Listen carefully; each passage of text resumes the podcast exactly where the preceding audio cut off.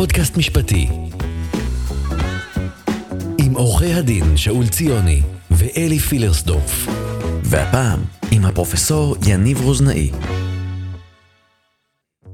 אוקיי, שלום, אנחנו בפרק נוסף, אלי, של דיון נוסף. שלום, שאול. שלום, אלי. אנחנו מארחים היום את אה, פרופסור אה, יניב אה, רוזנאי. שלום, יניב. שלום, שלום לכם. פרופסור חבר באוניברסיטת אה, רייכמן וראש מרכז רובינשטיין לזכויות חוקתיות. לאתגרים חוקתיים. לאתגרים חוקתיים, ידעתי שאני אטעה בזה, אבל אה, שלום לך. אה, פרופסור רוזנאי הוא מומחה למשפט חוקתי ומחבר אה, מספר ספרים בעניינים של תיקונים חוקתיים לא, לא חוקתיים. אני צודק? בדיוק. אוקיי, אה, אז אנחנו... הימים האלה ימים סוערים, קשים.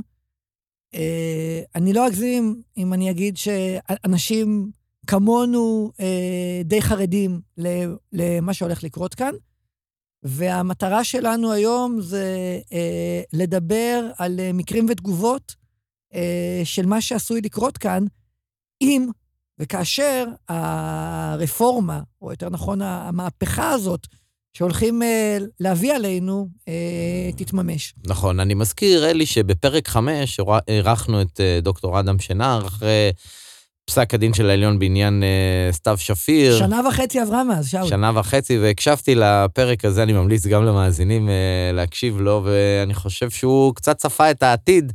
אה, דיברנו שם אה, בדיוק על אה, תיקונים חוקתיים שהם לא חוקתיים. שם, שם בסתיו שפיר, אני רק אזכיר, היה, הי- הייתה דוקטרינה, דוקטרינה של אה, שימוש לרעה ב, ב, בסמכות המכוננת. של חוק יסוד ו- ובסמכות המכוננת, ממש abuse. ואז בית המשפט פסל את התיקון בחוק היסוד על בסיס ה- ה- הקונסטרוקציה של אה, שימוש לרעה. אה, בית משפט לא דן בשאלה של אה, תיקון חוקתי שאיננו חוקתי. אנחנו קצת נגענו בזה לא, הוא כן אז. נגע, אבל בהקשר של שימוש לרעה, עכשיו אנחנו נדבר על עילה לא, אחרת. לא, בסדר, הוא לא, הוא לא, הוא לא פסל את, ה, את התיקון שהיה בגלל הדוקטרינה של, לא, לא של ב- תיקון חוקתי שאינו חוקתי. ועכשיו אנחנו, אנחנו, נדבר אנחנו. נעשה סדר בין העילות כן, השונות. בדיוק. אה, טוב, אז אה, יניב, בוא תעשה לנו קצת, איפה אנחנו עומדים היום, אם אני עכשיו מבקש ממך להסתכל על הפסיקה שעלתה של בית, בית, המשפט העליון בנושא הזה, איפ- איפה אנחנו נמצאים היום, אחרי סתיו שפיר ואחרי פסק דין בעניין חוק הלאום. אני רק, לפני שאני אענה על זה, אני רק, אתה אמרת, צפיתם את העתיד. אז אני מזמין את כולם לעיין במאמר של דוקטור נביד, נדיב מרדכי ושלי מ-2017. פרסמנו אותו באנגלית, אחר כך איזשהו בלוג פוסט בעברית, על uh, מדינה יהודית ובסוגריים Declining Democracy. ואמרנו שם, תראו, יש כמה תהליכים בישראל כרגע של ריכוז כוח בידי הרשות המבצעת, ניסיונות להחליש את שומרי הסף, את בתי המשפט, את התקשורת, את החברה האזרחית, ובדומה למ- למגמת השחיקת הדמוקרטיה שאנחנו רואים בעולם, אנחנו הולכים לכיוון מאוד מאוד לא טוב וצריך לבלום אותו עכשיו. אבל, טוב, הגענו בדיוק, הגענו בדיוק אז לשם. גם אתה צפית את העתיד, אפילו הרבה יותר מוקדם. אה, אז איפה אנחנו עומדים בעצם היום אה, מבחינה משפטית, נגיד את זה ככה. אז ככה, ברור, ברור לנו שיש לנו ביקורת שיפוטית רגילה כבר uh, כמעט 30 שנה על, על חוקים רגילים. כלומר, אם יש חוקים שסותרים את חוקי היסוד, זה, זה המקרה הקל. ובאמת, מה שאנחנו עכשיו מתכנסים לדון בו הרגע זה, מה קורה כשיש חוק יסוד, או תיקון לחוק יסוד, שהם או פוגעים קשה בעקרונות יסוד, כמו הפרדת רשויות, או שלטון החוק, או עצמאות שיפוטית, אה, או בזכויות יסוד, אה, האם אז יש לבית המשפט כלים לדון? כי על פניו זה קצת מוזר, כי בית המשפט מפעיל ביקורת שיפוטית מכוח חוקי היסוד. אז מה קורה כשיש לנו חוק יסוד שהוא עצמו אבל בעייתי? האם אתה אומר, בית המשפט מפעיל ביקורת שיפוטית מכוח חוקי היסוד, אבל זה במצב הרגיל. השאלה, אני חושב שאנחנו רוצים לשאול, האם לבית המשפט יש מקור, סמכות, לבצע ביקורת שיפוטית נגד חוקי היסוד, או בהיעדר חוקי יסוד אחרים שמקנים לו את הסמכות הזאת. בדיוק, בדיוק. מה קורה אם יש עכשיו חוק יסוד חדש, נניח מחר יכוננו את חוק יסוד הגירה לישראל, שיהיו בו הוראות נניח מאוד פוגעניות וישלול נניח זכות גישה לערכאות, האם אז יש לבית המשפט משהו, איזה שהם כלים לדון עם זה? או בהקשר של הרפורמה המהפכנית שדיברנו עליה עכשיו, היא תהיה ככל הנראה תיקון לחוק יסוד השפיטה. אגב, זו נקודה מעניינת שראוי אולי לשים עליה דגש שנייה, כי לא הביאו לנו כאן חוק יסוד חקיקה.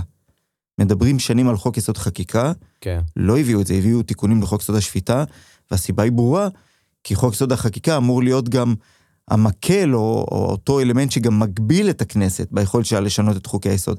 אז הביאו לנו רק את הדברים הכי גרועים כן. שמחלישים את בית אבל המשפט. אנחנו נדבר תכף מה כולל את ה... לא יודע, רפורמה. ההפיכה הזאת. ההפיכה נקרא לזה, כן, רפורמה זה מילה עם הקשר פוזיטיבי, ונראה לי שאנחנו לא חושבים כך, אבל בוא קודם נחזור ונראה איפה ניצב בית המשפט, מה הוא אמר על היכולת שלו בעצם לפסול תיקונים חוקתיים. מעולה. אז, אה, אז במשך שנים הנושא הזה כמעט ולא נידון, היו כל מיני הערות אגב של שופטים, כמו חשין, כמו ברק. בשנים האחרונות, ובמיוחד מאז פרשות התקציב הדו-שנתי והבג"צים של חוק הלאום וחוק ההדחה, נהייתה התפתחות דרמטית בפסיקה, ולמעשה במצב שאנחנו נמצאים בו היום, יש שתי עילות מרכזיות שעומדות לרשות בית המשפט. העילה הראשונה, שהזכרתם אותה כבר, זה הנושא של שימוש לרעה בחוק יסוד. בסמכות המכוננת. ש... שימוש לרעה בסמכות המכוננת, או שימוש לרעה בחוק יסוד, ל... ל... למשהו שהוא לא אמור להיות חוק יסוד. אוקיי. הדבר הזה התעורר ראשית בפרשות התקציב הדו-שנתי, בהתחלה בפסק דין ברון, אחר כך בפסק דין המרכז האקדמי למשפט ועסקים, והפרשה האחרונה, כמו שציינתם, אה, בעניין סתיו שפיר. אה, הדוקטרינה הזאת אומרת, כפי שהתגבשה בפסק הדין האחרון, את הדבר הבא. תראו, הכנסת, כשהיא מכוננת חוקי יסוד או מתקנת חוקי יסוד, היא לא יכולה לעשות בהם שימוש לרעה או אביוס. מה הכוונה?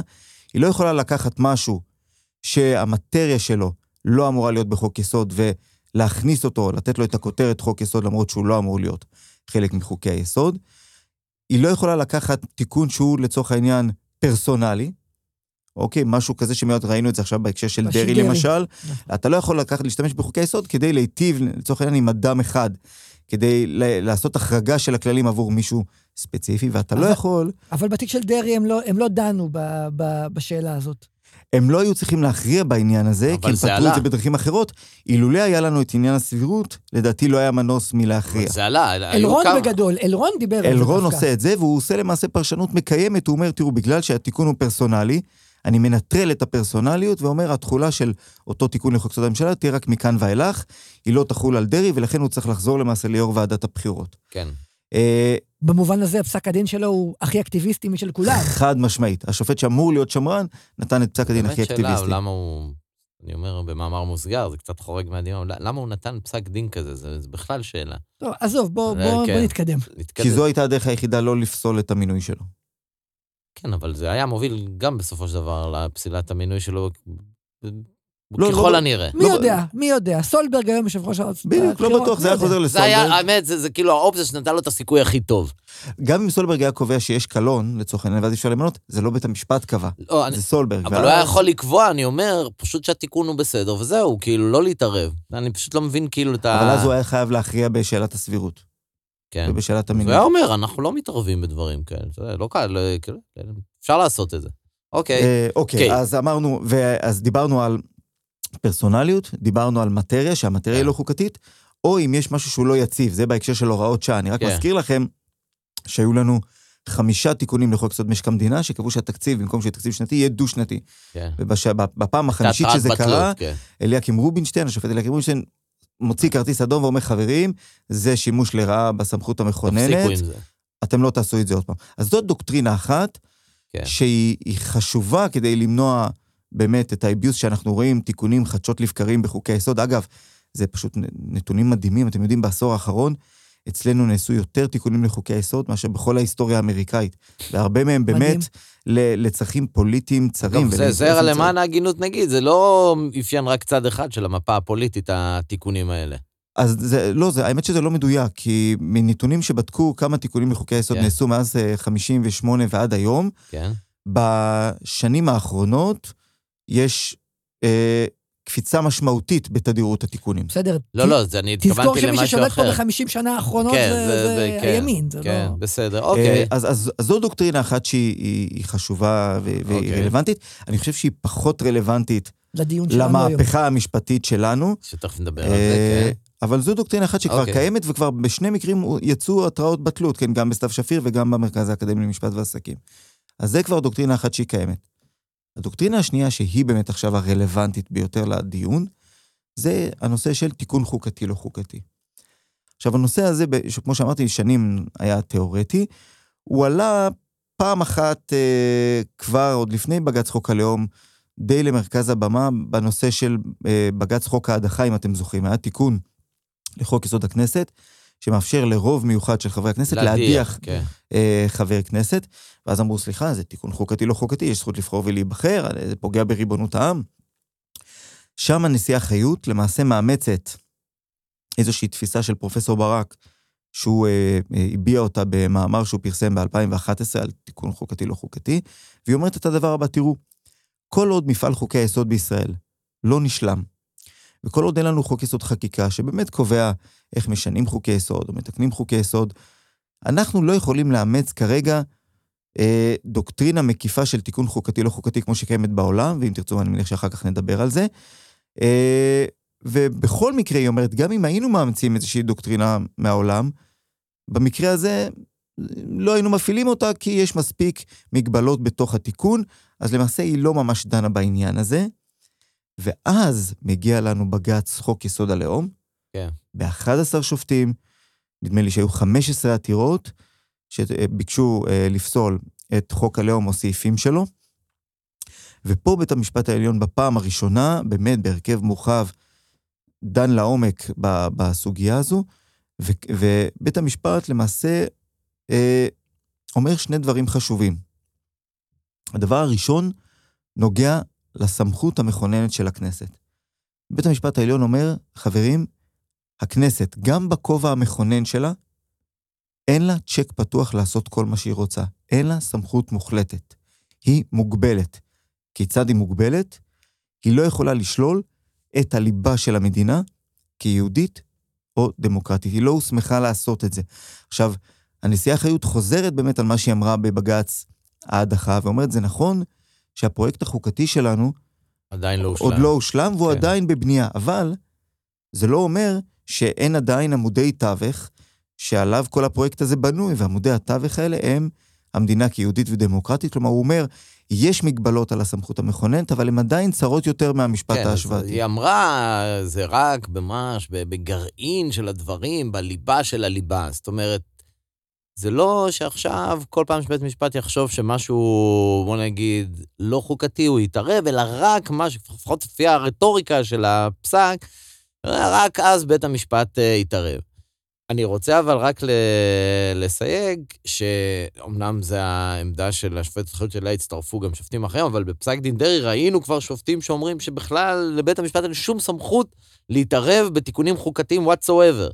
היה את... אה, גם ראי... בסתיו שפיר אנחנו ראינו את נכון. השופט מינץ, השופט אה, אלרון. כן. וגם בממשלת החילופים. אז, זה... אז יש לנו איזשהו אגף בתוך בית המשפט העליון שדוחה מכל וכול את הדוקטרינה הזאת. נכון, אני רק אבהיר לעניין הסטנדרט, כי מה שאמרת הוא מאוד נכון, ו- ולמעשה הוא, הוא נותן קושי כפול, או הפסיקה מהווה קושי כפול לעניין סטנדרט ההתערבות. כי זה לא רק הליבה של יהודית ודמוקרטית, אלא מדובר על שלילה. כלומר, זה לא סתם פגיעה, אלא ממש צריכה להיות איזושהי פגיעה חזיתית שתשלול את הליבה של המדינה כיהודית ודמוקרטית. זה לא משהו בפריפריה. זה כן. סטנדרט שמאוד קשה להגיע אליו. אז אחרי שדיברנו על זה, אז אז בואו נראה עכשיו את, ה, את, ה, את התיקונים ש... רוצים, רגע, אבל עוד, להעביר. עוד לפני זה, כן. חשוב להבין, כי זה היה דבר אחד, הם אמרו שהסמכות היא מוגבלת, אבל בית המשפט הותיר בצריך עיון ובלי הכרעה, האם בכלל יש לו את הסמכות לפסול חוק יסוד שעושה את הדבר הזה, כי זה שני נושאים שונים. זה דבר אחד להגיד שהסמכות של הפרלמנט היא מוגבלת, דבר שני... זה דבר שני להגיד שבית המשפט יאכוף את ההגבלות האלה בביקורת שיפוטית מהותית על, על, על חוקי יסוד. אם לא אומרים את זה, אז, אז מה, מה זה אומר? כי אם, אם לא יהיה שום גוף שיכול להגיד, אתה חרגת מהסמכות שלך, אז מה זה, מה זה משנה שתגיד ש... שחרגת מהסמכות? אין לזה משמעות. לא, אז יש לזה משמעות. למשל, אה, סתם אם נקים, אני אקח אתכם רגע למדינה שאולי אנחנו לא רוצים להידמות עליה, אבל היא פשוט רלוונטית לדיון, אה, אה, שכנתה של הודו, פקיסטן, הנושא הזה התעורר שם, okay. אוקיי. ולמה זה מעניין? כי במשך שנים בית המשפט אמר, תראו, הסמכות של הפרלמנט מוגבלת, אבל אין לנו סמכות לאכוף את זה. זה צריך להיאכף, מה שנקרא, לא במשפט הציבורי, אלא במשפט הציבור. נו, הציבור בסדר. יחליט. אגב, הם חזרו בהם מהדבר הזה. אז מה זה, הם נותנים משהו הצהרתי? כן. אוקיי, בסדר, אה, יופי, במדינת ישראל דברים דקלרטיביים, אפשר uh, לקחת אותם ולגרוס אותם. אגב, גם בצרפת, כשהסמכות המכוננת היא מוגבלת באופן מפורש בחוקה, כתוב ש... תיקונים לחוקה לא יכולים לפגוע באופי הרפובליקני של המדינה. כשזה הגיע לקונסי אה, קונסיסיונל, למועצה החוקתית, הם אמרו, נכון שהסמכות מוגבלת, אבל אנחנו לא הולכים לאכוף את זה, בוודאי לא בתיקונים שאושרו במשאל עם. אז, אז זה, זה נושא שהוא מורכב. אבל בואו בוא נצלול לישראל. בוא אז נצלול. בואו- אז מה בואו- עומד על אז בואו הפרק? נדבר בעצם על הרפורמה. אז הרפורמה הזאת שמדברים עליה כוללת בעצם כמה ראשים. הראש הראשון זה נושא של אה, סמכות של אה, פסילת חוקים, שעל פי הרפורמה המוצעת, בעצם יהיה צריך שני- 12 מ-15 שופטים של בית המשפט כדי אה, לפסול חוק, זה בעצם להפוך את פסילת החוק למשהו איך הוא הגיע שהוא למספר בלתי הזה? אפשרי. ו... הוא הסתכל על צ'ילה, ששם גם צריך 80 אחוז אה, כדי לפסול. אה, הבנתי. זה מקור השוואה רציני. לא, בסדר, אבל אוקיי, תמשיך. עכשיו, אגב, בהצעה של רוטמן, ההצעה החלופית שהוא הניח זה 100 אחוז. 15 כן, מתוך ראיתי, 15. ראיתי. אוקיי, מצוין, יופי. לא, זאת אומרת, כל שופט יש לו זכות וטו. זה כדי. להתפשר על ה-80. זה, תשמע, בארצות הברית זה ככה עובד המושבעים. אה, זה גם קיים אגב באל סלבדור. או, מצוין. תמיד תמצא משהו. עכשיו, עכשיו, אה, אה, החלק השני של אותו עניין זה פסקת התגברות ברוב של 61. אני- הגענו עד אל סלבדור. כן, אוקיי. אז שוב, אני אומר, החלק השני הוא פסקת התגברות ברוב של 61. 61. זאת אומרת, זאת אומרת, כל קואליציה אוקיי, אבל... פרסה תוכל להתגבר אבל- על חוק של אבל בית רק, המשפט. העליון. רק אה, כדי להבין, ההתגברות היא רק על פסילה של חוק, לא סתם על... אנחנו לא. נגיע נכון. לשם. נכון. לא, עם ה-12 מתוך לא, 15 אבל- אפילו לא תהיה אבל, התגברות. אבל אם, אם בית משפט פוסל איזושהי החלטה, נניח כמו דרעי, לצורך העניין, זה, אי אפשר, לפי מה שאני מבין, אי אפשר להתגבר על זה. נכון, זה פסילת חוק. נכון. אגב, שוב, אני חוזר להצעה של יו"ר ועדת החוקה, כי עכשיו דנים בה בימים אלה. הוא רוצה התגברות אפילו מראש. כלומר, ישבו בוועדת החוקה, יהיה חוק מאוד מאוד בעייתי שיגיד, בוא נשלול את הקניין של אה, מאן דהוא בשביל להקים רכבת תחתית בלי פיצויים. ברגע שיש להם את ה-61, הם יגידו, בסדר, על אף האמור בחוק כבוד וחירותו, ונגמר הסיפור. אבל, אבל סליחה, בפס... ב, ב, בחוק, בתיקון שעשו של חופש דר. ב, אצל דרעי, לפי דעתי, היה, כתבו, או אני לא זוכר, שה, שאי אפשר יהיה לפסול את זה או משהו כזה, לא? לא, לא נאמר כזה דבר? היה, הייתה, היה איזה משהו אה, דומה בתיקון שעשו של דרעי, שזה יחול באופן מיידי. לא, מה שהם עשו, הם פחדו ששר המשפטים לא יפרסם את זה ברשומות, וזה אוקיי. יעכב את השבעת הממשלה. אז מה שהם עשו, הם הוסיפו סעיף תחילה שאומר, תחילתו של חוק זה ביום קבלתו בכנסת, לא ביום פרסומו ברשומות, כדי למנוע את הדבר הזה שלא יפרסמו אותו. אז, אז רגע, שנייה. אוקיי, בואו- זה, בואו- זה בואו נדבך נחזור. אחד. אז זה, אז זה נדבך אחד. נדבך שני, רגע, זה... ותוסיף לנדבך הזה עוד משהו קריטי, שלא תהיה. ביקורת שיפוטית על חוקי יסוד. נכון, זה קריטי לדיון. נכון, נכון, זה קריטי לדיון. אבל אז, אז אוקיי, אז הם אה- אומרים ככה, שנייה, רק בוא נעשה סדר.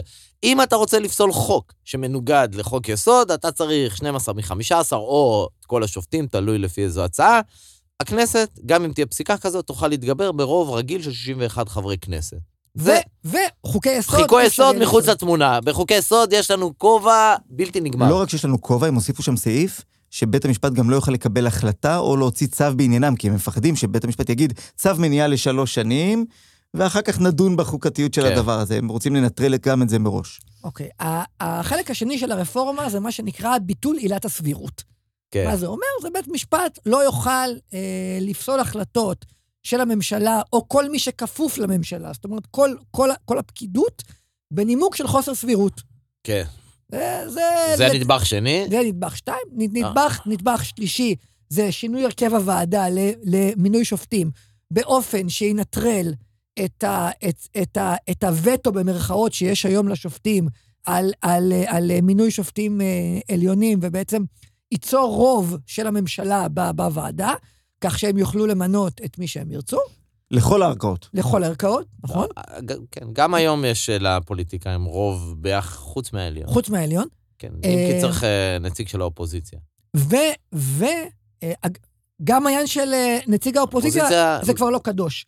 כן, שכחו נכון. את זה בוועדות האחרונות. נכון, היו פעם שני נציגים של האופוזיציה, היום זה נהיה נציג אחד, אם אני לא טואה. לא, ו- פעם היה תמיד נציג של נציג של האופוזיציה, האופוזיציה, שכחו את זה. מ-2015 התעלמו מזה, ועכשיו החזירו את זה, אבל שוב, זה מנהג, זה לא כתוב כן. בחוק. כן.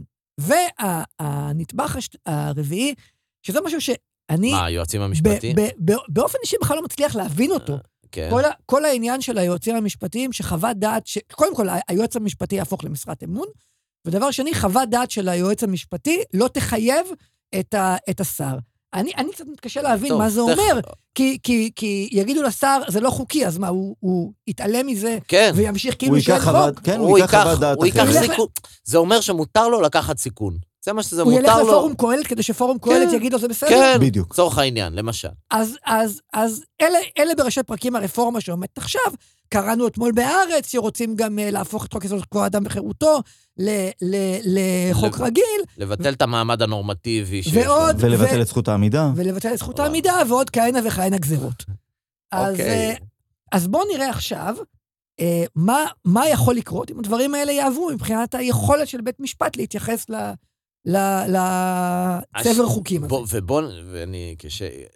כמסגרת הדיון, בואו נתייחס לשתי אפשרויות. אחת, כל הדברים האלה עוברים כמקשה אחת, ואז הם מגיעים לבית המשפט העליון, ושתיים, מה יקרה אם הם לא יגיעו כמקשה אחת? כי אני חושב שיש הבדל.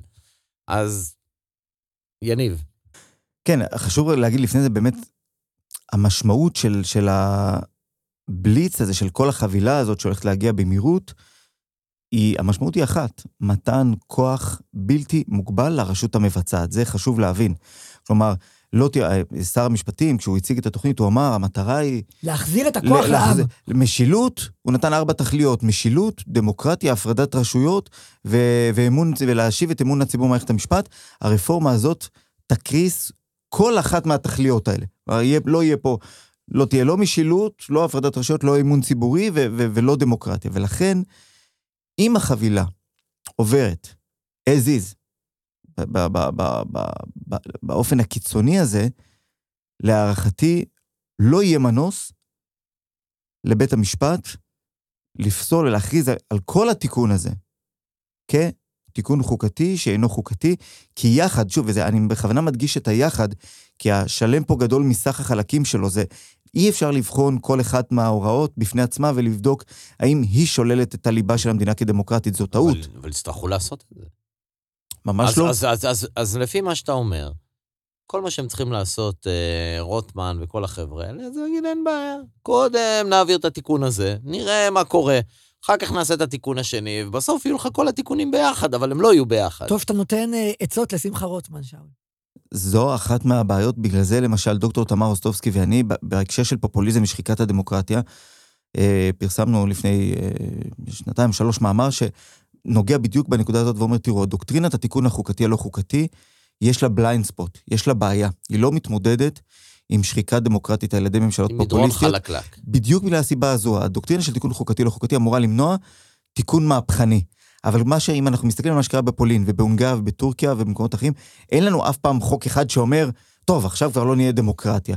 ולכן, כשעושים ביקורת שיפוטית על תיקונים לחוקה, אנחנו צריכים לנקוט ב, ברעיון של כמות הופכת לאיכות. במצב מסוים, יש איזשהו שינוי, גם אם הוא קטן, שכבר הוא מהווה איזושהי תוספת אה, איכותנית ש, שהיא בעייתית. אצלנו, ההצעה פותרת את הדבר הזה, כי הכל מגיע בבת אחת, כתיקון אחד. יש לנו אבל, תיקון לחוק יסוד השפיטה, שיגיע בבת אחת, ובו מספר הוראות. אבל אנחנו עושים לעצמנו קצת חיים קלים. בוא נניח עכשיו, שבאה הכנסת מתחילה עם הוועדה למינוי שופטים. בעיניי זה אגב, אולי התיקון, אני לא יודע, הכל כזה נורא, אבל בוא נגיד שזה מאוד מאוד נורא.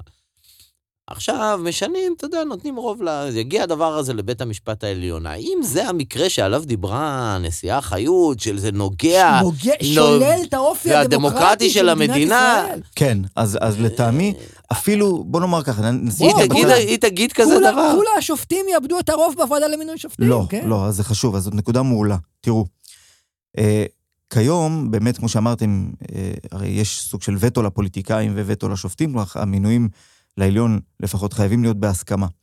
עכשיו, למה הנקודה הזאת של בחירת שופטים היא קריטית? היא קריטית, א', כדי לשמור על עצמאות שיפוטית, אבל זה לא כדי לשמור על השופטים. העצמאות השיפוטית הזו היא קריטית כדי להגן על יתר המוסדות הדמוקרטיים. כי מה שאנחנו רואים בעולם, זה שברגע שממשלות פופוליסטיות עולות לשלטון, הדבר הראשון שהן עושות זה לאיים לצמצם את הסמכויות ולהשתלט על בית המשפט ועל מערכת המשפט. ומרגע שהשתלטו על מערכת המשפט, אז כבר הרבה יותר קל לעשות את יתר השינויים, בין אם זה ברמה החוקתית או התת-חוקתית, כדי להשתלט על יתר ולהחליש את יתר המוסדות הדמוקרטיים. ולכן, כדי להגן על, ה, אה, אה, על ערכי המדינה כמדינה דמוקרטית, אנחנו חייבים לשמור על עצמאות שיפוטית. עכשיו, אני לא אומר את זה, זה לא איזה משהו בדיוני. אם אנחנו מסתכלים, למשל, על מה שקרה בהודו. שוב, הודו היא, היא מדינה שבהרבה מאוד היבטים דומה מאוד לישראל, במובן חוץ של... ה- מהאוכלוסייה. כן, כן, לא, בוודאי, אני מדבר מבחינת המבנה או, החוקתי. היא דומה כי גם פוסט-קולוניאליסטית. כן, נגד. אה, דמוקרטיה צעירה ועם הרבה שסעים, אבל עם, עם מתחים בין דת ומדינה, אבל אני שם את זה שנייה בצד. אני מדבר רגע נטו על המבנה החוקתי במובן הזה, שזו מדינה עם הליך אה, שינוי יחסית גמיש, אה, עם בית משפט שנתפס אקטיביסטי בעולם, עם הרבה מאוד סמכויות, עם זכות עמידה רחבה לכולם. ו, ותראו מה שקרה בהודו. בהודו הליך בחירת השופטים נשלט בגדול על ידי השופטים. כלומר, השופטים... שופטים ממנים שופטים. שופטים, זה באמת שופטים ממנים שופטים, לא כמו אצלנו. באמת יש וטו לשופטים, השופטים הם אלו שמחליטים מי השופטים. ב-2015 קיבלו תיקונים לחוקה, אה, סליחה, ב-2014 קיבלו תיקונים לחוקה, שאמורים להקים ועדה די דומה לוועדה שלנו, שיושבים בה שרים ופוליטיקאים ונציגי ציבור. ב-2015 בית המשפט העליון של הודו ביטל את התיקון הזה כתיקון חוקתי לא חוקתי. למה?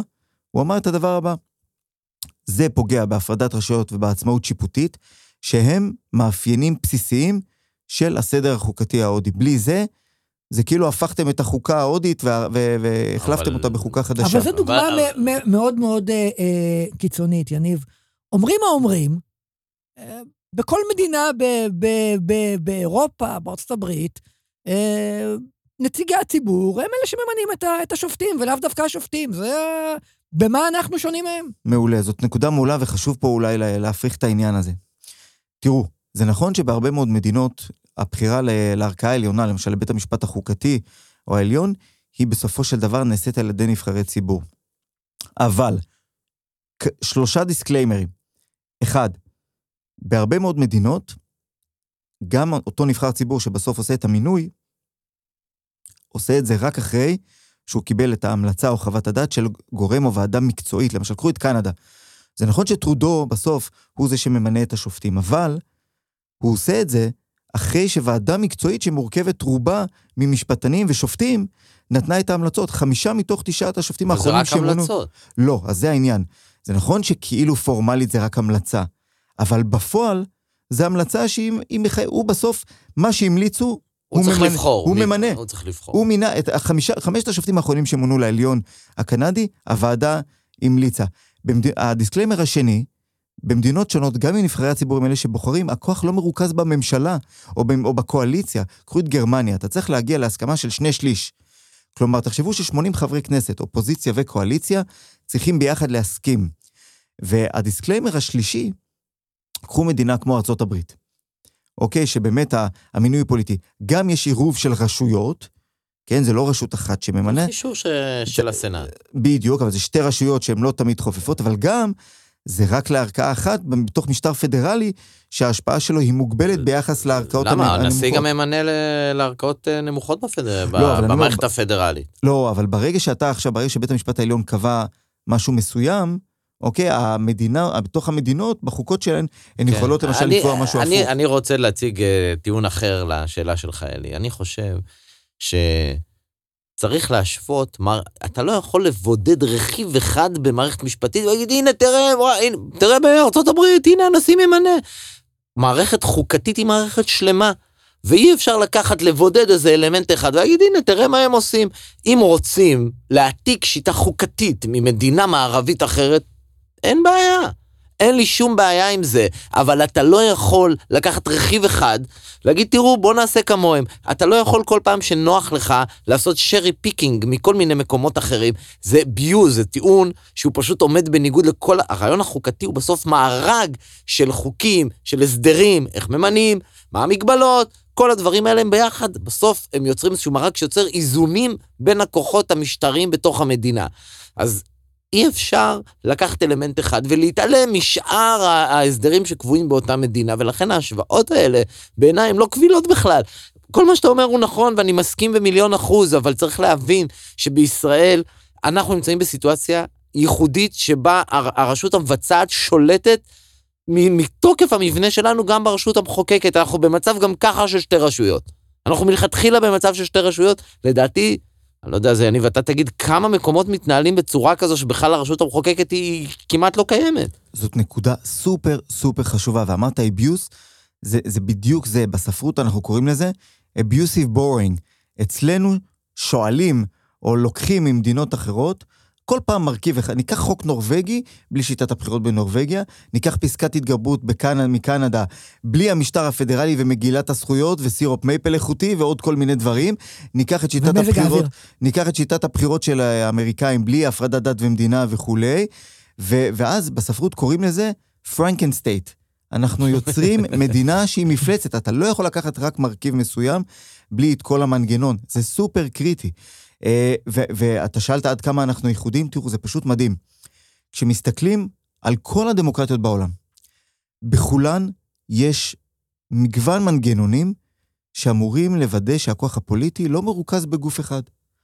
אם זה שני בתים בפרלמנט, אם זה משטרים פדרליים, אם זה בחירות אזוריות, אם זה אה, משטרים נשיאותיים עם זכות וטו, אם זה כפיפות לארגונים הלאומיים, האיחוד האירופי למשל, או כפיפות לבתי משפט הלאומיים, כמו כל 46 המדינות, כל 46 המדינות שהן חברות במועצת אירופה, הן כפופות לבית המשפט האירופי לזכויות אדם בשטרסבורג. אם אני אזרח בריטי, נכון, אין בבריטניה כן, פסילת חוקים. כן, אבל להונגרים זה לא עזר בינתיים יותר מדי. תכף נגיע גם לזה ונראה שזה לא בדיוק המצב.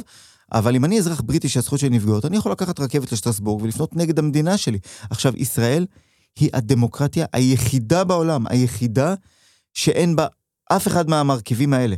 אז בהינתן שם, כמו שאמרת בצדק, השליטה של מספר בודד של פוליטיקאים שהם שולטים בהנהגת הקואליציה, והם כופים את מה שהם רוצים באמצעות משמעת קואליציונית, להסיר את שארית המגבלות שיש לנו, שזה הייעוץ המשפטי לממשלה ובית המשפט, זה יוביל לאסון.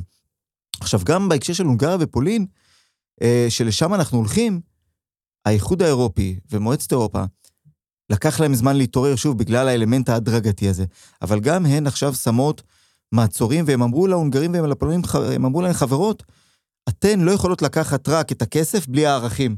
פתחו בהליך שנקרא קונדישיונליטי, שאומרים להם, אתם רוצות את הכסף של האיחוד? סבבה.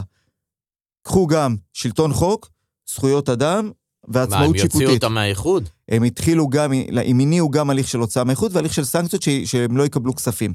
אבל אני רוצה לשאול אותך. תראה, אני, לא חושב, אני חושב שאם השינוי של הוועדה, הרכב הוועדה למינוי שופטים יגיע לבג"ץ כסטנד אלון, בית המשפט לא יתערב בזה, כי בשונה מהמצב שאתה תיארת בהודו, אצלנו כבר יש ועדה כזו, וזה שינוי שהוא קריטי, נכון, שהוא קריטי, זה כאילו שינוי קטן, אבל הוא קריטי, רגע, השאלה היא איזה שינוי? איזה שינוי? השינוי שיקנה רוב בעצם לפוליטיקאים בוועדה הזאת. אם זה רוב הזאת. לקואליציה? כן, כן, רוב לקואליציה. זה הבדל אחר מאשר אם זה רוב לפוליטיקאים. אני מסכים, אני מה, בוא נגיד מההיסטוריה של בית המשפט העליון, לחשוב שעל זה, בזה, הם עכשיו ייתנו, שזה פוגע בליבה של הדמוקרטיה, אני סקפטי. אני סקפטי. אני מסכים שאם כל הדברים האלה יבואו ביחד, הסיכוי להתערבות מאוד עולה.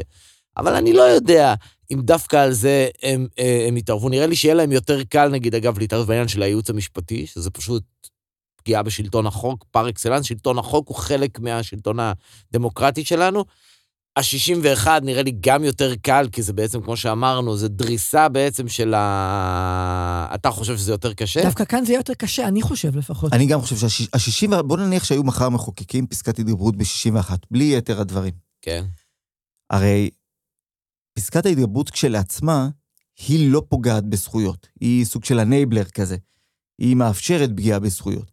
להערכתי, okay. אוקיי. אם זה היה מגיע לבית המשפט לבד, סיכוי גבוה, שוב, אני קטונתי מ- כן. מלנבא, אבל כנראה שבית המשפט היה אומר, תראו, סוג של בשלות, הוא היה אומר, תראו, פסקת ההתגברות לבד, אני לא פוסל אותה, כי אני לא יודע איך ישתמשו בה. ואם יגיע חוק שהוא חורג שפוגע פגיעה קשה בזכויות, כן. למשל בזכות לבחור ולהיבחר, כן. אז אולי נתערב. ב... כשיעשו שימוש בהתגברות עצמה, יכול להיות. יכול להיות. אז, אז, אז אנחנו כבר רואים ששני דברים מתוך הרפורמה כבר בעייתי להתערב בהם. לא, אבל, אם, אבל, אבל בוא ניקח לדוגמה את העניין הזה של המספר שופטים ש, שדרושים כדי לפסול חוק. שוב, נבודד את זה. ב, ב, ב, בסגמנט הזה בלבד, אתה חושב שבית משפט עליון אה, יכול לקבוע שדרישה של 12 מתוך 15 זה שולל את הדמוקרטיה? לא. שוב, צריך לקחת את זה בחשבון, נניח ומחר היו עושים, פשוט מבטלים את חוק זכות לא? אדם וחירותו. מה, זה, סליחה, אני רק... אה, זה.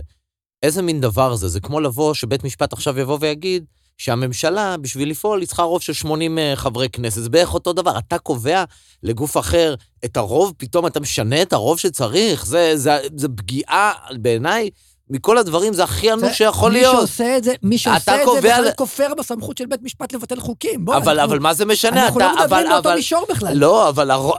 העניין של הכרעה על פי רוב היא הבסיס בכלל של כל הדמוקרטיה. זה, הזוי. אבל, מה זה הכרעה על בסיס רוב? יש רוב חוק- השופטים, יש פה חוק של יש הכנסת. מדינה, התערבות אגב, בחוק של הכנסת זה עניין, מאוד מאוד אין מדהים. בעיה, אני מסכים. בעיניי לגיטימי לדרוש שיהיה רוב מיוחס?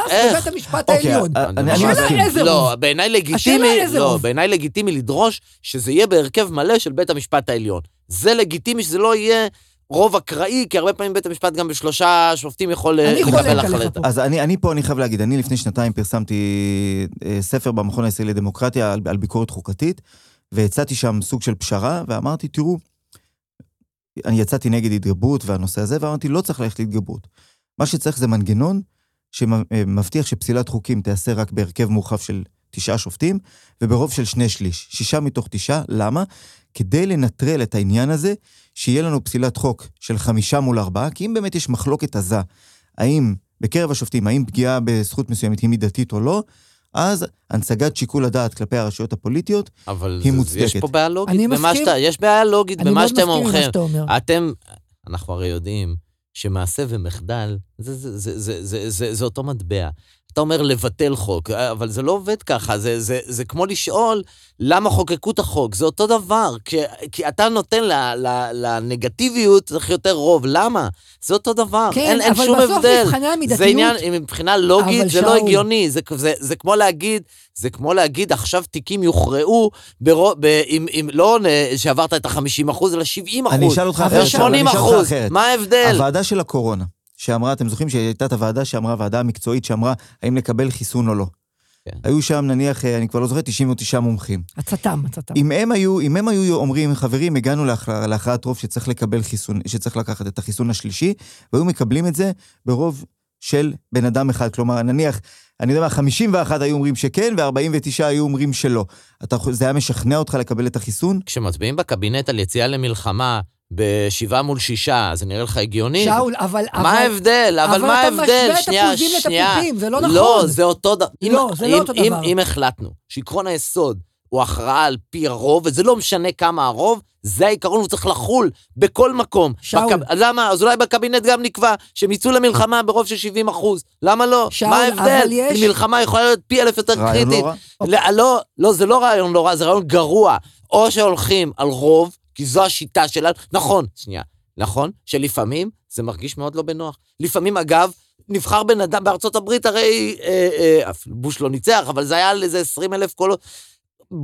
פרס הפסיד על אה, אני לא יודע כמה, לפעמים זה זה אכזרי מאוד ונראה גם לא צודק. אה. אבל אתה שוכח, שנייה, שמה שהכריע זה לא הקול הנוסף. מה שהכריע זה כל החמישים שלפניו. ונכון שיש את הקול הנוסף, אבל זה לא ככה, וזו השיטה. אתה רוצה לשבש את השיטה? לא, אז, אז אני לא מסתכל על הדברים כמוך, אני לא חושב שזה שיבוש שיטה. אני חושב שהתערבות בחקיקה של הכנסת היא כשלעצמה אירוע נדיר. ו... נשק יום הדין. ב- בדיוק כך. למה? ו... שנייה. ולכן, ולכן, כאשר עושים שימוש בנשק הזה, הוא צריך להיעשות מאוד במשורה. כולנו יודעים... אבל למה? למה? זו סתם יודעים- סיסמה. שאול, למה? כי- למה? כי למה? כולנו יודעים שמבחני המידתיות, במובן הצר, אבל, במובן אבל צריך הרחב, לבחון את העניין לגופו. בכל הדברים אבל, האלה, אבל אין, אין פתרון אבל, בית אבל, ספר. שנייה, שנייה, אבל אלי, שאול, מה זה במשורה? שאול. אם עכשיו הכנסת עושה אלף חוקים מפלים, אז צריך לפסול רק חלק מהם? שאול, שאול, אני רוצה להשלים בבקשה את המשפט. כן. מבחני המידתיות שלאורם אה, פוסלים חוקים, אין להם פתרון בית ספר. זה עניין תחושתי, עניין ערכי.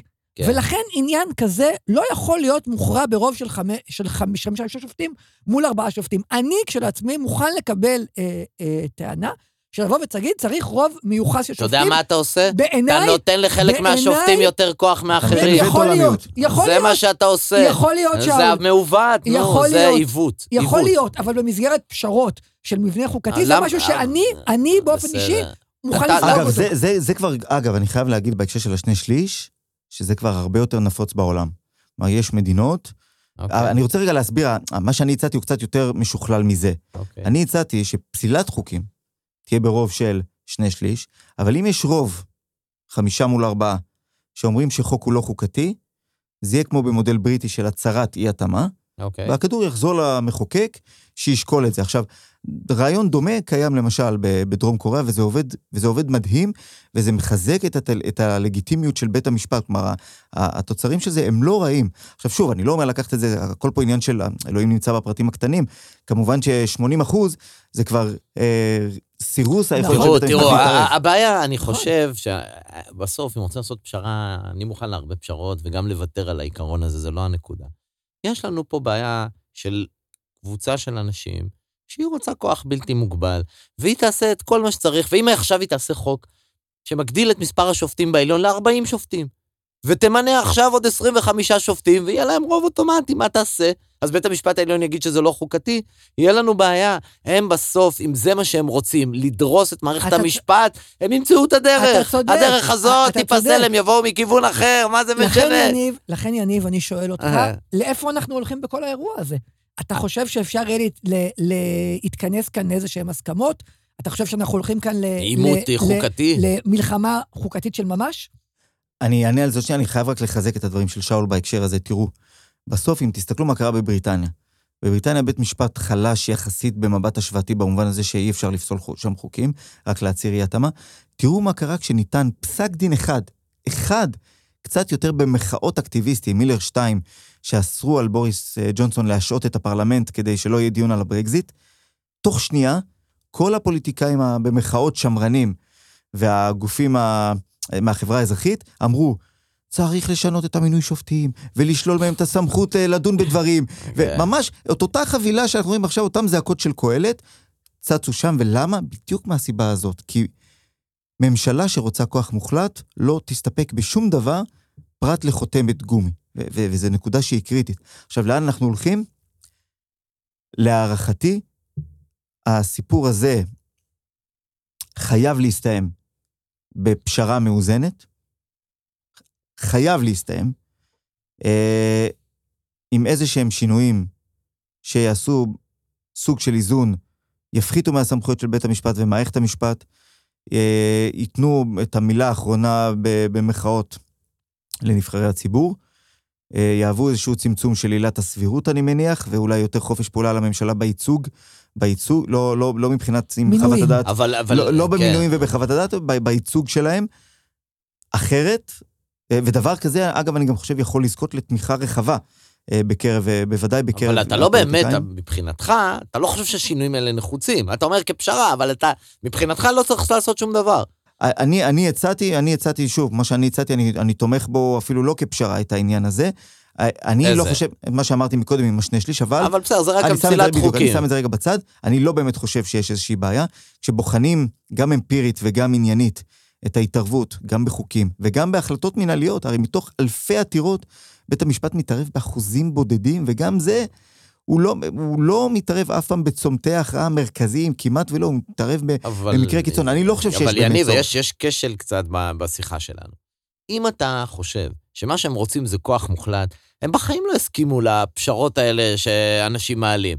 איך זה יקרה? הרי... זה הרי זה יקרה הרי- כשהם יראו כוח מימון. אז זה אוקיי, בזכות הלחץ. כוח בולם. אוקיי, אז. אז, אז יפה. אז אני רוצה להגיד משהו אחר. אני מבחינתי לא מוכן לשום פשרה. אני חושב שאנחנו צריכים לנצל את המשבר הנוראי שאנחנו נמצאים בו, בדיוק ההפך, לקבע את הזכויות הדמוקרטיות במדינה. נכון שעכשיו אין לנו את הכוח הזה בפרלמנט, אבל אם הציבור הזה יתמיד, אנחנו צריכים לעשות שינוי נגדי. אנחנו צריכים להפך, לא להסכים לשום פשרה ולקבע את כל הדברים האלה שאנחנו מדברים עליהם כחוקי... כן, זה נשמע לך עכשיו הם דמיוני. זה. נשמע לך דמיוני. הלוואי, אבל הם זה בשלטון נשמע לך... כרגע. לא, שנייה, אתה צודק, הם בשלטון. אנחנו נגיד להם, אנחנו לא מוכנים לשום פשרה. אתם רוצים, תחוקקו את כל הדברים האלה. נקווה שבית המשפט יעצור חלק מהם, לפחות נקבל איזושהי תקופת זמן עד שהם יחשבו על... ואז מה יקרה? שנייה, בית משפט שנייה. עליון יעצור, ומה יקרה? מה שיקרה שהם ינסו להתגבר שוב על פסיקת בית המשפט העליון נכון. ב- באותם אמצעים חוקיים, ש- אה, שינויי חוק שעומדים לרשותם. אנחנו, אבל זה יקנה לנו זמן. אנחנו צריכים פה לשאוף לזה שאנחנו נקבע את כל הדברים שחשובים לנו במסגרת חוקתית נורמלית. זה הכל. אני לא חושב שאני צריך להתפשר איתם על דברים שהם בליבה של המדינה הדמוקרטית, לא כרגע לפחות. לא כרגע. מישהו שבא לדרוס אותך, אז אתה הולך להתפשר איתו? איפה, אנחנו בכלל נמצאים באותו מקום? הם בכלל לא רוצים לדבר איתך. עם מי אתה רוצה לדבר? בסוף אני חושב שלא תהיה להם ברירה. אבל הם לא מעוניינים בזה בכלל, אתה רואה, זה לא רק קשור לזה, זה קשור לכל הח... מאפייני החיים במדינה. אתם חושבים שהם באים לדבר איתך? הם לא באים לדבר איתך, עם מי אתה רוצה לדבר? עם מי יש לדבר? זה לא בא ממקום של תום לב. הטענה הזאת של מגילת זכויות, אני חושב שהיא קריטית במובן הזה. הרי, הרי מה, מה קרה בקנדה? איך הגיעה פסקת ההתגברות לקנדה? בקנדה, כשחוקקו את פסקת ההתגברות, זה היה בתגובה למגילת זכויות האדם. כלומר, אמרו, המדינה אמרה לפרובינציות, בואו תסכימו למגילת זכויות, בתמורה ניתן לכם, לפרובינציות, מנגנון של התגברות. עכשיו, שוב, הקריאה שלך היא נכונה במובן הזה, חברים, אתם רוצים שיני, שינוי בבחירת שופטים, אין שום בעיה, תנו מגילת זכויות, כמו בכל דמוקרטיה נורמלית, עם זכות לשוויון, חופש ביטוי וחופש דעת, ואפשר לדבר אז על התגברות וכולי, אני, אני איתך בהיבט הזה. עכשיו, לאן אנחנו הולכים? רגע לפני הניחוש שלי, תנו לי להגיד שתי מילים על משהו השוואתי. בכוונה אני לוקח, אני הולך לשני מקרים שהביאו לתוצאות סותרות. בהודו, שם התפתחה באמת הדוקטרינה של תיקון חוקתי לא חוקתי, שלא באמצעות מה שאנחנו קוראים לו פסקאות נצחיות, אלא שבית המשפט פיתח את הדבר הזה.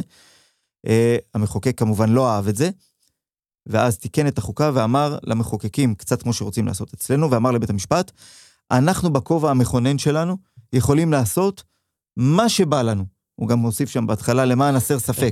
למען הסר ספק, אנחנו בכובע המכונן יכולים לעשות מה שבא לנו, ושום בית משפט לא יכול להתערב בתיקונים לחוקה שנחקקו על ידי הסמכות המכוננת. בית המשפט העליון, ההודי בשנת 1980, פסל את ההוראה הזאת, ואמר לפרלמנט, חברים, התבלבלתם. אתם נציגי ציבור, אתם אוחזים בנאמנות, חובת נאמנות של העם, אתם אין לכם סמכות מוחלטת, אין לכם צ'ק פתוח לעשות מה שאתם רוצים. אתם גוף עם סמכות מוגבלת שמוגבל על ידי החוקה ועקרונות היסוד של החוקה, וגוף שהוא מוגבל לא יכול להפוך את עצמו לגוף שהוא לא מוגבל, וביטל את הדבר הזה, וההחלטה שלו הייתה המילה האחרונה. כלומר, מאז זה התקבע, הנושא הזה, ובית המשפט העליון ההודי הציל את הדמוקרטיה ההודית. ועכשיו המקרה השני, בהונגריה, אחרי שהפידס עלו לשלטון ב-2010, קיבלו עשרות תיקונים לחוקה על ההתחלה, ותוך שנה וחצי הביאו חוקה חדשה, שאגב, נכתבה, לפחות המבוא שלה והמבנה שלה נכתב תוך שעתיים על אייפד על ידי בן אדם אחד, ואז תוך חודש זה עבר בפרלמנט, חודש מההתחלה עד הסוף, רק על ידי הקואליציה, כי הם שלטו בשני שליש שאפשר להם לעשות כל תיקון שהם רצו. אה, בית המשפט החוקתי בהונגריה התערב בחוקה החדשה בחלק מההוראות, למה? כי הכניסו בתוך הוראות המעבר כל מיני דברים שלא קשורים בכלל להוראות מעבר, ואז הוא אמר להם, אתם עושים פה שימוש לרעה בסמכות המכוננת, ביטל להם חלק מהסעיפים האלה, הפרלמנט שנשלט על ידי הפידס מאוד לא אהב את זה. הורידו את גיל הפרישה שם לשופטים, נכון? זה בפולין. זה פולין. בפולין. מ-70 ל-65. הפרלמנט ההונגרי מאוד לא אהב את זה, תיקן את החוקה בתיקון הרביעי, שאמר לבית המשפט, אתם לא יכולים לבחון שום תיקון לחוקה, כמו שמוצע אצלנו. הייתה עתירה נגד הדבר הזה, בית המשפט החוקתי שכבר נשלט, והיה מרוסן, מוחלש ו- ו- ונשלט ומפוחד, אמר, חברים, הידיים שלי כבולות, אין לי סמכות לדון אוקיי, בדבר הזה. והונגריה מאז כבר המשיכה לרדת במדדים, היא כבר היום לא נחשבת דמוקרטיה חופשית לפי המדדים השונים. כן. Uh, עכשיו אתה שואל אותי איפה... עכשיו אצלנו אנחנו יכולים ללכת לכל אחד מהכיוונים האלה. להערכתי, אם הרפורמה עוברת הזיז, בית המשפט יפסול אותה, ואז אנחנו מגיעים לאולטימט שואו-דאון, שהוא מה יעשו גופי אכיפת החוק בסוף, למי הם יצייתו. אחרי הפסיקה הזאת, אה, יכנסו את הוועדה לבחירת שופטים. כן, יש לך בעיה. מצייתים או לא? היה לך את זה בעניין של... של אדלשטיין. נכון. נכון. הוא היה צריך למנות את עמיר פרץ כדי שיקיים את פסק הדין. ויריב לוין אמר, אם הנשיאה רוצה שהיא תביא את משמר בית המשפט ותפתח את הפרלמנט בכוח. כן, תראו, בסוף... אה, אני מאוד מקווה שלא נגיע לרגע אני, הזה. אה, גם אם, תראו, בסופו של דבר, הכוח של בית המשפט, גם אם אפילו מיפסוק את הדברים הכי קיצוניים, הוא מוגבל. הוא מוגבל. בית המשפט הוא לא הגיבור כאן, והוא לא השחקן המרכזי, חשוב להבין. בסוף בית המשפט הוא שחקן שאמור לתת לגיטימציה למהלכים מסוימים, לספק מידע. בסוף זה תלוי. יש ספר יפה, How to Save a Constitutional Democracy של תום גינזבורג ועזיז חוק, והם אומרים, תראו, בסוף, בשביל להציל את הדמוקרטיה צריך small d democrats, לא דמוקרט בקפיטל d מהמפלגה הדמוקרטית. בסוף yeah. כן. צריך אנשים שאכפת להם מהדמוקרטיה, חברה אזרחית, תקשורת, אה, אופוזיציה, אה, פוליטיקאים מהקואליציה. לא כל החברים לא בקואליציה, כרגע. לא כל החברים בקואליציה שמחים מהמצב הזה, הם לא רוצים את הרפורמות האלה. הם פשוט כרגע חלשים ומפוחדים, אבל מספיק שיהיו ארבעה או חמישה, שיעמדו על העקרונות שלהם ויגידו, את זה אנחנו לא מוכנים, בזה אנחנו לא נתמוך, הסיפור גמור.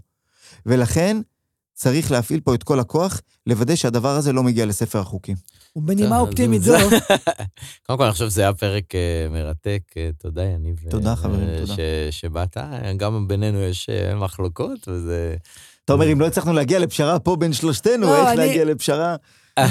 אני חושב שכולנו מסכימים שצריך לבוא ולהילחם. שזה, שזה הזמן שלנו לבוא ולהילחם. אה, כן, תראו, אני, אני חושב שכל השיחות האלה על פשרה, הם, הם, זה, זה, זה יכול לבוא רק בשלב יותר מאוחר. כי כרגע אנחנו בתחילה של מלחמה ואין עם מי לדבר, אבל יכול להיות שכשהמלחמה תתקדם, הצד השני יבין שהוא הגזים. צריך להבין שהמלחמה הזאת יכולה להיות מאוד מהירה. הזכרנו את. הונגריה עם חודש. אם, אם, אם שבוע הבא מגישים את זה לקריאה ראשונה, לאחר מכן זה יכול להיות כבר מאוד מאוד מהיר. אני, אני הבנתי שבמושב החורף רוצים רק קריאה ראשונה, והקריאה לא, השנייה לא, לא, לא, הם ושלישית. רוצים לא, לגמור לא, את הם הכל רוצים במושב לגמור את הזה. הכל לפני, לפני סוף מושב החורף. יפה. הכל שיהיה לנו. בהצלחה. קריאה ראשונה אמור, זה אמור להיות שבוע הבא. כן, יפה. טוב, תודה רבה. תודה רבה. אה, אה, זה היה פרק נוסף. מי שרוצה יכול להקשיב לפרק 5, כי זה, הפרק הזה בעצם הוא סוג של המשך לאותו פרק, ונתראה בפרק הבא. להתראות. להתראות. דיון נוסף. דיון נוסף.